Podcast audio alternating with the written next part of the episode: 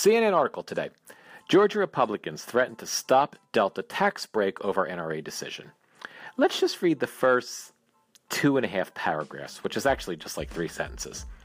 The state's Republicans, including a major candidate for governor, are threatening to kill part of a bill that would eliminate a state tax on jet fuel. If it passes, the provision is expected to save the Atlanta based airline tens of millions of dollars. Quote, We felt that it was wrong for them to single out one company, end quote, said Chuck Hufstetler, chairman of the state's finance committee. Delta on Saturday announced that it would end discounted rates for the National Rifle Association members.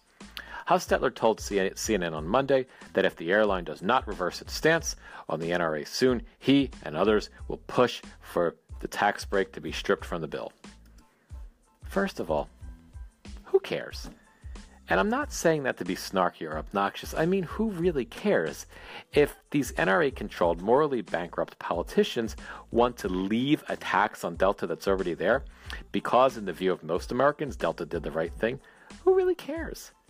Delta, look, Delta hasn't been the best airline to fly, but when flying in the US, I might be more apt to use them because they took a stand against madness and lunacy. And I'd even be willing to pay a few extra bucks to cover that tax burden. And I have a feeling most American consumers would as well, and I think Delta knows that. And I think that's why they made this business decision. And to be honest, it's unlikely that Delta cares all that much. Delta has all the leverage. They are one of the largest employers in all of Georgia. And if this really were to become a shit show of a battle and Delta really got fed up and moved, I mean, that's unlikely, but let's say it happened, the hurt that these particular politicians would place on their state would be far more painful than the inconvenience to Delta. There are a multitude of states in the Union that would be more than happy to have Delta's business. They would certainly provide the tax breaks, and they would make the move from Georgia to wherever Delta would be going as seamless and painless as possible. You know, so many Republicans lately just seem to keep climbing up this slippery, steep, morally unconscionable hill over and over again on so many issues, and they just keep sliding down ass first. The re- this recent stand up for the NRA madness is just another example of that. For example, remember the Roy Moore debacle. Anyway, why are they doing this? Like, why are Republicans sabotaging themselves like this? They control almost everything. They control most state houses in the country. They control the House of Representatives. They control the Senate. They control the presidency. They control, to a certain extent, the highest court the judiciary, the Supreme Court. They really don't have to be unpleasant malcontents anymore. They've won everything. Why? Like, when I look at the macro, when I try to look at the big picture, I think they're doing this because it's all about you probably should be careful what you wish for. They're now in a position to govern everything, but so many of them are incapable of governing anything. It's sheer blazing ineptitude almost all the way across the board. Today's Republican Party is not the party of Reagan. They are the party of Donald. And Donald is chaos, and he's hate, and he's ideological indifference, and he is unbelievable incompetence. Most of these folks govern using the only tools that they're adept at, which is anger and rage. It did get them elected, so you know, there's something to be said for it. it. It did work, but it doesn't go very far when it actually comes to accomplishing anything.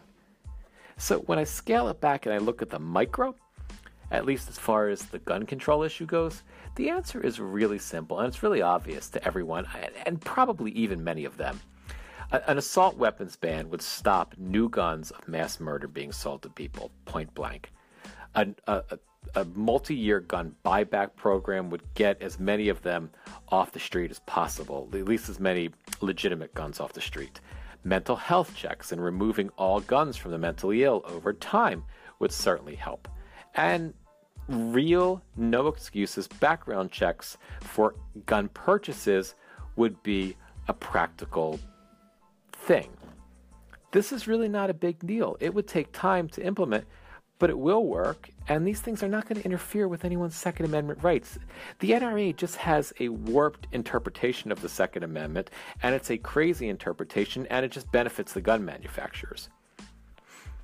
So, why won't they do this? Why won't any of these Republican politicians do this? Is it because of their ideology and their commitment to the Second Amendment? Maybe for a few, but for the most part, I think that's bullshit. We've seen enough hypocrisy to suggest that they're ideologically neutral. I don't think it's about that. I think it's really two things. I think one, it's definitely about money. There is the issue of direct or indirect NRA donation to the campaigns of a lot of these people. That's a real thing. And then I think the second part is just plain old guilt. And for so many of them, I think the guilt is what really drives them. They they can't take any real action because if they were to support common sense gun regulations, it would mean that they would have to be or they would have to have the introspective maturity to admit that they're partially responsible for all the massacres that have happened with assault weapons over the last several years because they have helped create this availability to these types of weapons. And they're emotionally incapable of owning that. Thanks for stopping by.